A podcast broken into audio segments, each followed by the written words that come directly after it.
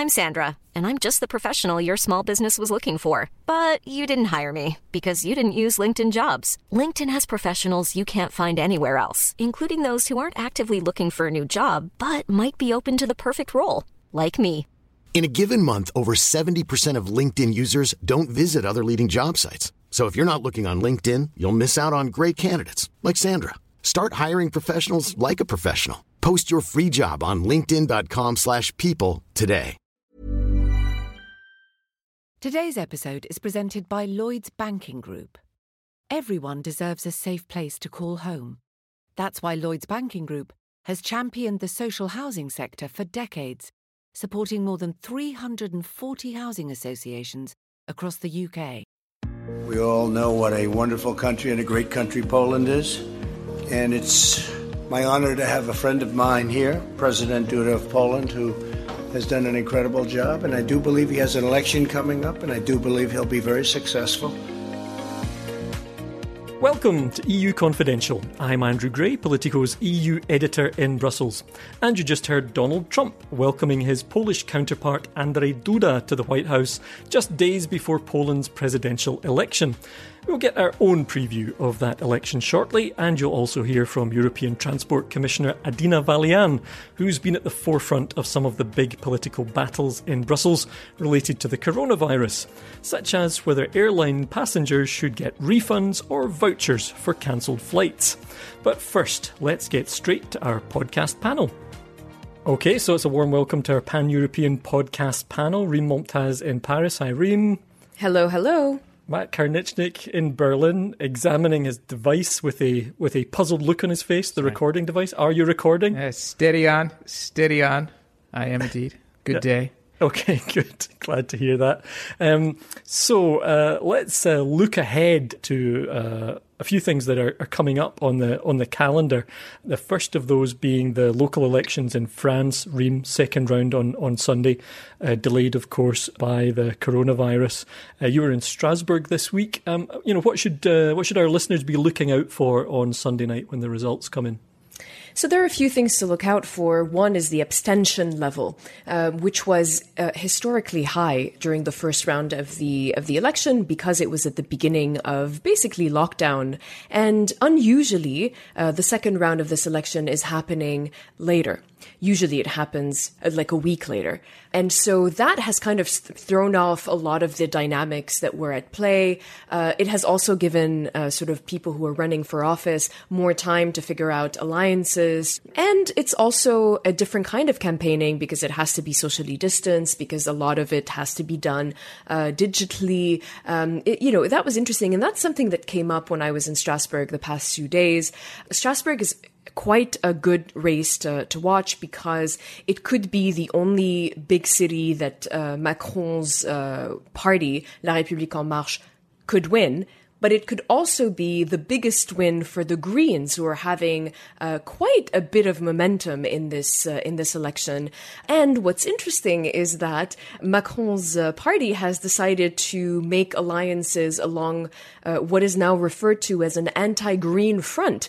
And for those who watch French politics, they know that there's been an anti far right national rally, national front front when Jean Marie the, Le the Pen. cordon sanitaire thing, right? Exactly, the cordon sanitaire.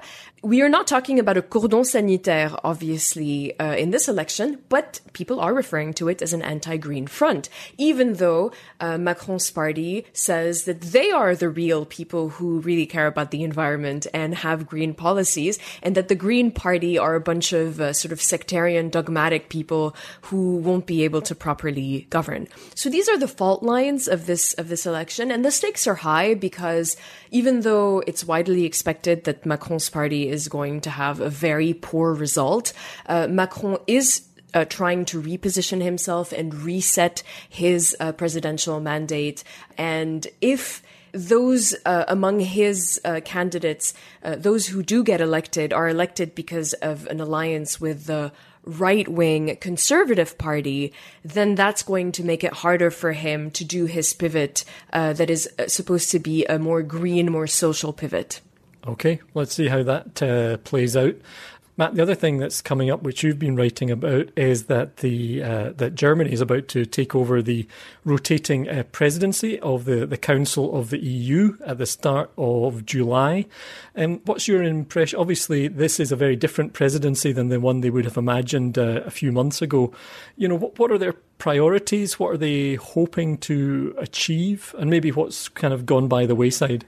Well, I think they have two immediate priorities. The first being to get an agreement on the recovery fund. The Commission's proposal is out there based on the Franco German proposal for the 500 billion euros in grants. So this is going to be a debate, I think, that's going to dominate the first weeks of the presidency. They've set already, uh, the council has a uh, summit for the middle of July to hash through these issues again. But people here are telling me that it'll probably take you know, much of the summer to work out the details. So I, I, think, you know, these issues around the Corona Recovery Fund, also, though, the uh, budget itself is something that the Germans really think that they need to complete here because the recovery fund itself is, is connected to the budget. These are very complicated issues. The budget, obviously, even without Corona, was a, a very contentious uh, subject, as it always is. So I think if they can get that done, they could probably claim success on the presidency. You, you, know, Germany has traditionally been somewhat reluctant to throw its its weight around in the EU. You know, as, as we wrote this week, it does seem that that is, is shifting a little bit, and they're realizing Merkel has realized, and the people around her, that Germany is the the only force here that really has the uh, political capital and the influence to kind of take the reins and push these things through. And I think it probably involved them stepping on some toes, which is something that they've tried not to do in the past. But if there's going to be a time that Germany kind of you know loses its uh, reluctance to push other people around, uh, then this is it. And uh, I, I, think that a lot of people in Europe are hoping that that will be the case too. Um, they still have other issues on the agenda that were always going to be there. The Green New Deal, the decarbonization remains a, a big priority for Germany, obviously, and I think that they want to make progress on that front. And then you have this you know, another evergreen, what the Germans call digitalization, the shift, you know, in the economy to, um, you know, more uh, of, a, a, digital driven economy, let's say. Um, and I, I, think that's something that, you know, they also want to concentrate on to a degree. But I do think that the corona economic issues are, are going to take center stage. And, and finally, just at, at the, by the end of the presidency, we'll have clarity on what is going to happen with Brexit and uh, with, with, the UK's trading relationship with, with the EU going forward. And, and this is something that I think that in Berlin right now, they're already thinking about. They're worried that a lot of people have lost sort of focus on this issue, but it is looming. Mm. Yeah, and just from a Brussels point of view, it's interesting to to hear that that's what the, the Germans expect to have to do. Uh, a lot of that would come with the territory of being uh, of holding the council presidency, but obviously here in Brussels, uh, the person who's meant to be doing the deals, making these things happen, is uh, European Council President Charles Michel, and I think that uh, first summit which you mentioned, Matt first physical summit that we're going to have had for a number of months uh, here in Brussels is also going to be a big moment um, for him.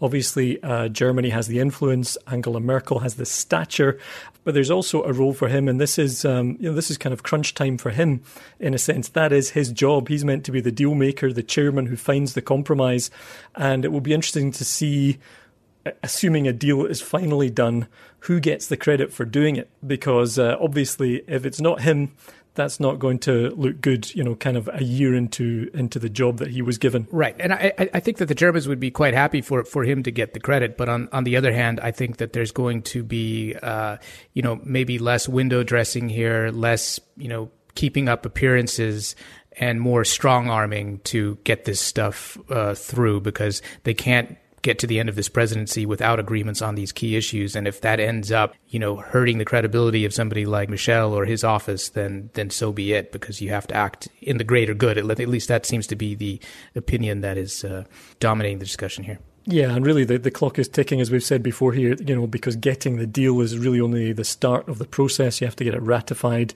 uh, you know, across uh, the, the member countries. And so, really, if any of this money is going to kind of kick in anytime soon, and if the budget is going to start in time, then certainly what we hear repeatedly here is, you know, this uh, needs to be done very soon. And maybe just finally, uh, we were talking there uh, a bit about the Franco German proposal that's really at the heart of the Commission proposal. And it's interesting that Macron and Merkel are going to meet on Monday at uh, Schloss Meseberg outside uh, Berlin. Uh, I, I, just wondered very quickly what both of you make of that because there's nothing. I mean, they're the ones who are in agreement, right? They don't really have anything particularly to thrash out at the moment. They did that at uh, that um, uh, press conference which you were at, Reem, where they unveiled the big uh, proposal, uh, the recovery fund. So, what do you see, uh, Reem? And I know you will know more later when you have a briefing on this subject. But what do you interpret from you know France's decision to to go ahead with this, or for this thing to take place at all?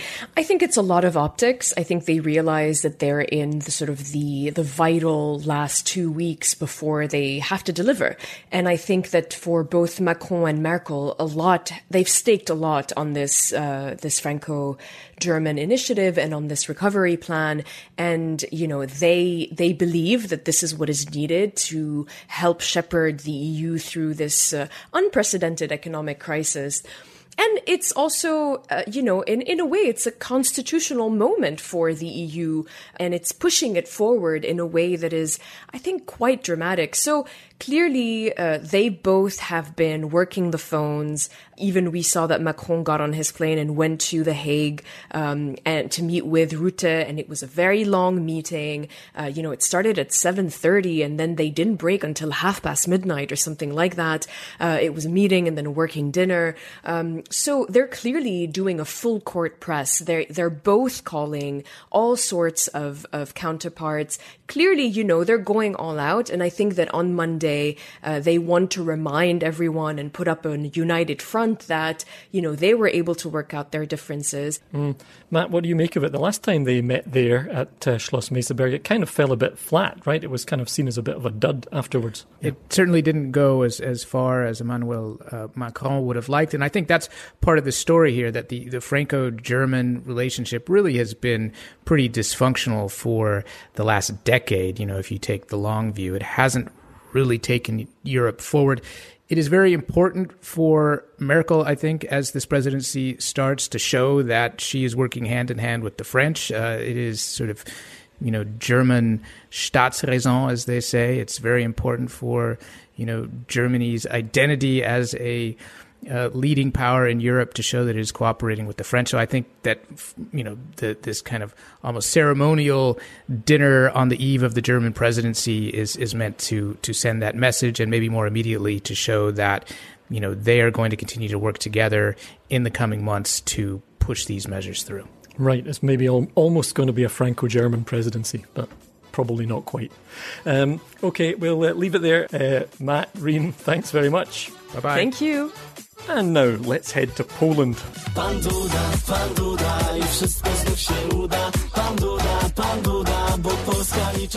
That's a song made by fans of Andrzej Duda, the president of Poland. Not just any fans, they're actually twins. The video is worth seeking out on YouTube. Uh, Duda is up for re election this Sunday, and let's find out more about what's at stake now in that election. We have Politico's own Zosia Wanat. Hi, Zosia. Hello you're not just going to supply us with information, you have also supplied us with some music. So our listeners uh, will hear some campaign ads and um, songs as we talk through the, the election.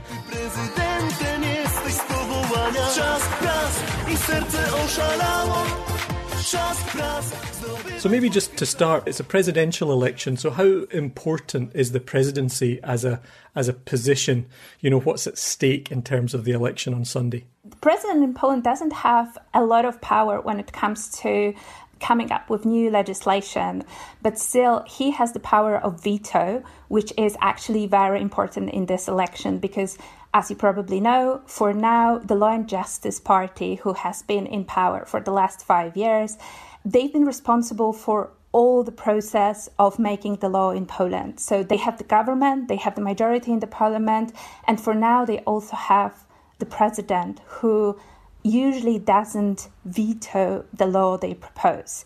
So the real question in, in this election is whether the new president who is going to be elected in the election is going to continue this practice. So basically, allow the law and justice to continue with all their reforms, or maybe a new president is going to stop the changes and stop the laws. Right. So this is actually very important for law and justice to keep hold of this office, right? Because if, if it goes into the hands of, of a member of the opposition, then uh, suddenly things get a lot more more difficult for them. Even though, as you say, this is not the the principal figure.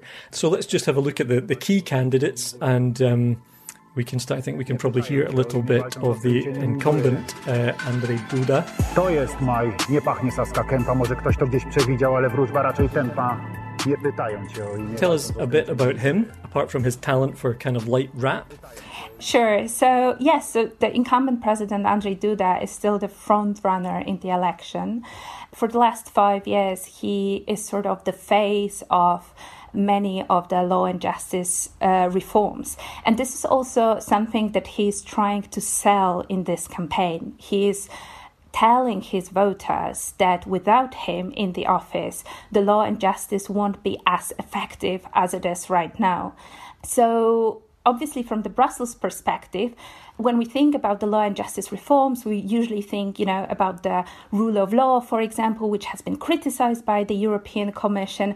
But this is not uh, what the majority of the voters in Poland see.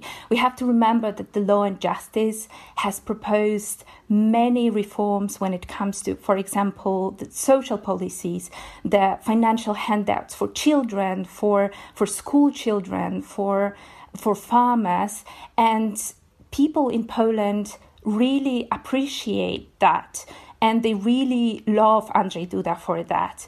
Uh, he has really been this small town, countryside Poland candidate. He's also a very skilled campaigner. He has been going a lot to, you know, all those like little villages and little Polish town towns, shaking hands, taking selfies, dancing with with the people. And yes, this is why for a long time he was like the most trusted politician in Poland. And also this is one of the reasons why he still has around 40% of support in this election. Okay, and uh, does he face one particular main challenger, or or are there more who could kind of, you know, give him a run for his money? His main political opponent right now is Rafał Trzaskowski, who is the candidate of the biggest opposition party, uh, the Civic Platform. So Trzaskowski only entered the race several weeks ago because the Civic Platform sort of used the situation, the fact that the election in Poland uh, was postponed. And uh, they changed their candidates. Their previous candidate was polling really badly, so they decided to exchange her with Rafał Trzaskowski.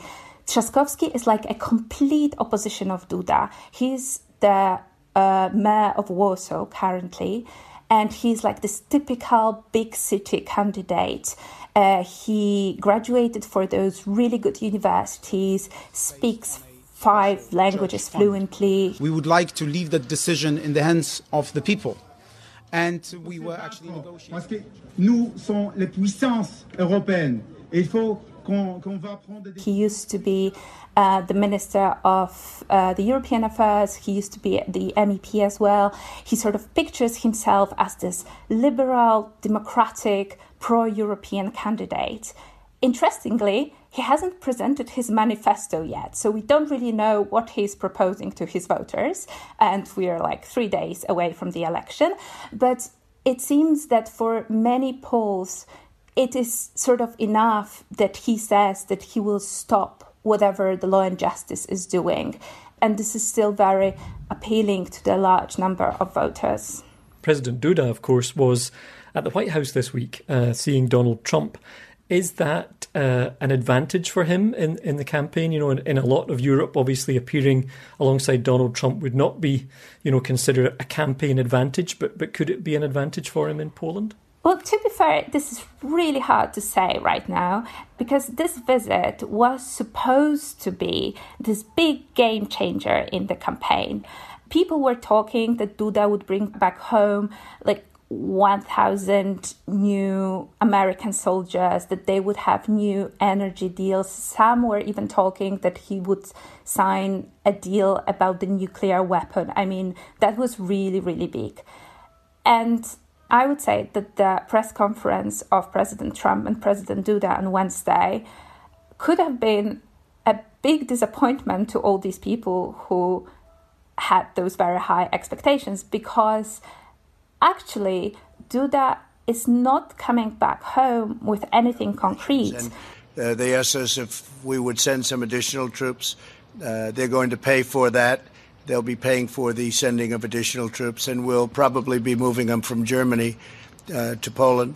Uh, we're going to be reducing Germany. And well, it's it's still too soon to see how this will be reflected in the polls. But my guess would be it won't make as a big change as President Duda hoped it would. So, what do the polls show in terms of you know who's going to get what on Sunday, and what happens if nobody gets a, an outright majority in the first round on Sunday? Yes, so the current polls show that Duda is still winning. Uh, he should get around 40% of support. And then Trzaskowski is on the second place, getting around 27 up to 30% of support, depending on different polls.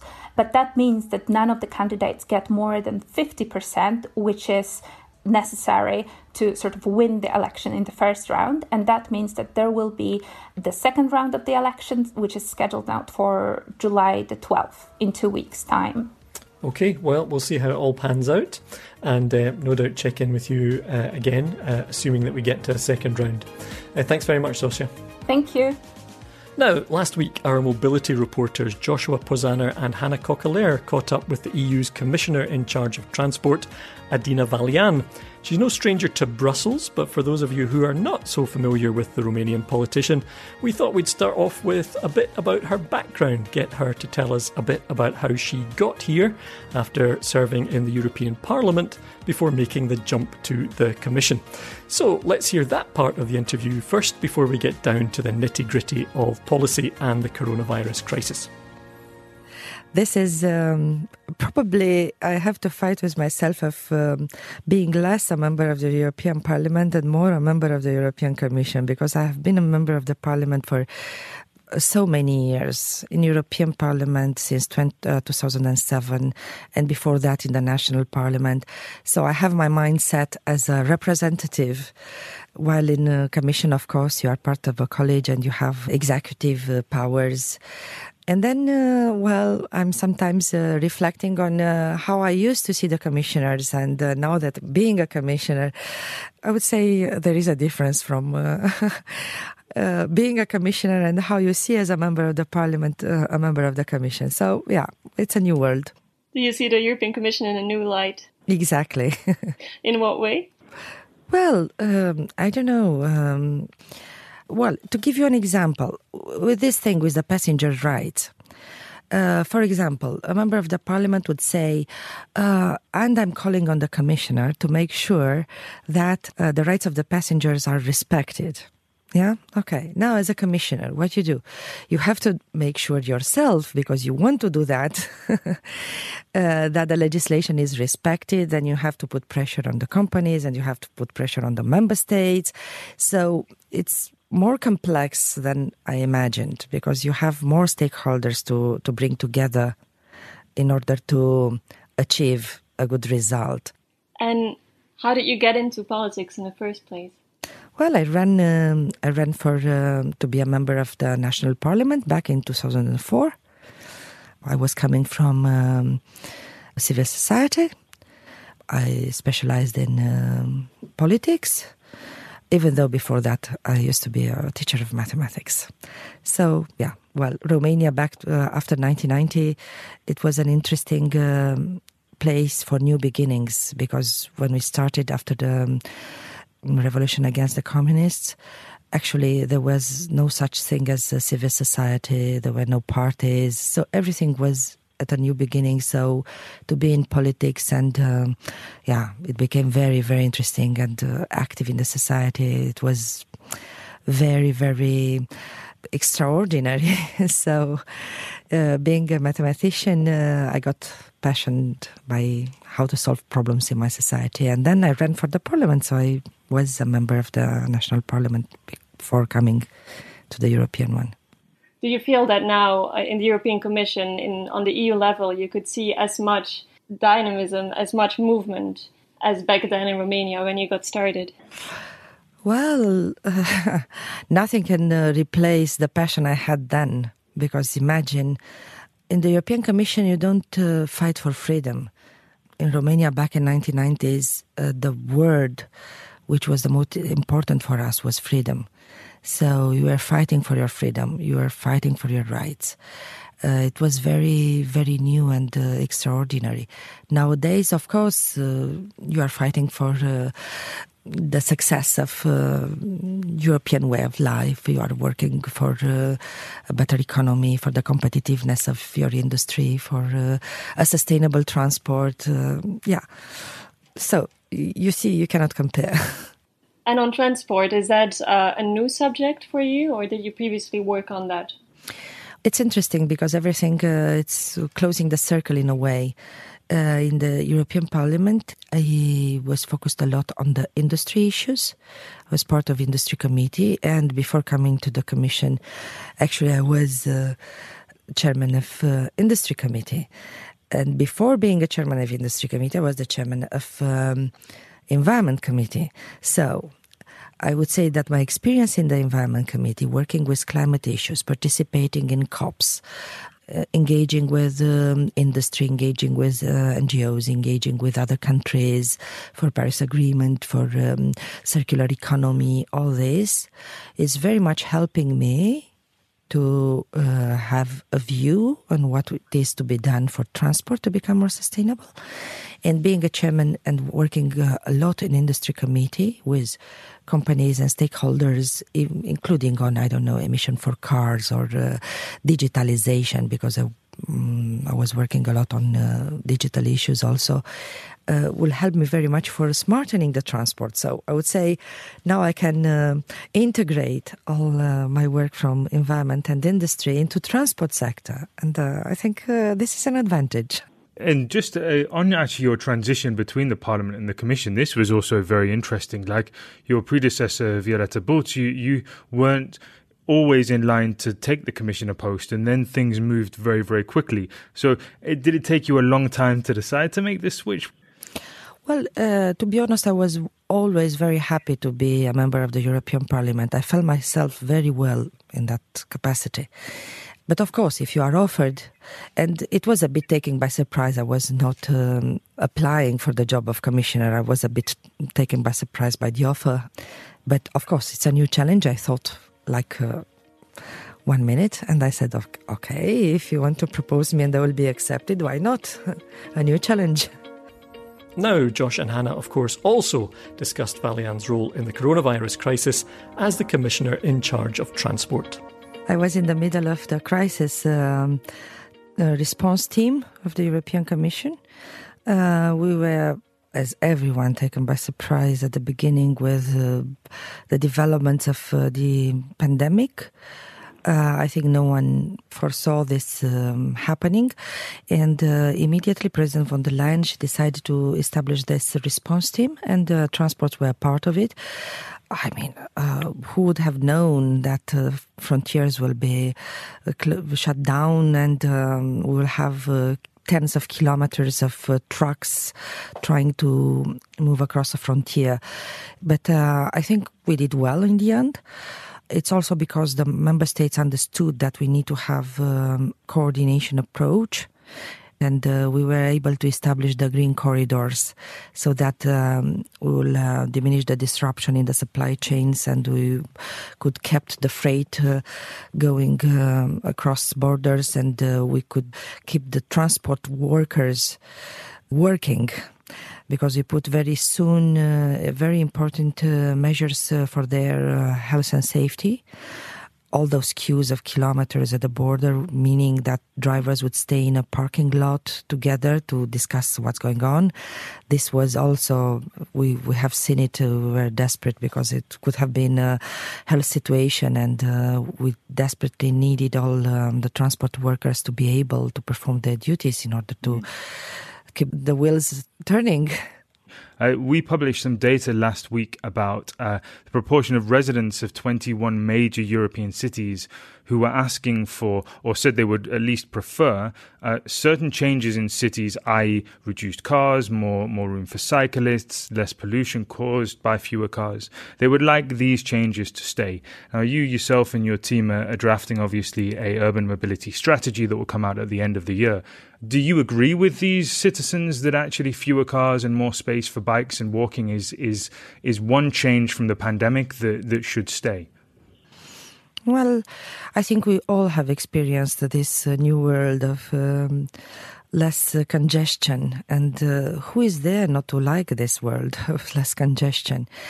So I myself, I totally I am. Um, sympathetic and uh, of course i would like to have cities in which the air has a better quality and uh, there are ways to achieve that not necessarily by um, reducing the number of cars but i think uh, we have also to look at European level at different cultures because um, it's obvious that there are countries which developed in time a culture of um, a green mobility, and there are others who are not necessarily uh, very much into this um, new kind of uh, new world and us as um, European Commission and us in Brussels, uh, we have to look uh, beyond the, the gates of the city and uh, look to everyone what uh, they need and what uh, they would like. And uh, the urban mobility will be part of the strategy, a broader one, which I'm determined to present by the end of the year on sustainable and smart mobility. I would add, and also resilient. So we have to um, keep uh, our business on track for the end of the year because, uh, as a lot of people were saying, uh, this uh, crisis it's also an opportunity to develop a new kind of mobility, to de- become more resilient, more sustainable, more intelligent. And ju- just obviously to, to cover the pandemic, we, we can't leave out airlines because the, this was a huge sore point, um, is now and was in the early weeks of the crisis too. You held very firm on the issue of refunds uh, and not not allowing airlines the right and countries the right to briefly exempt themselves from the requirement to offer cash and not just vouchers.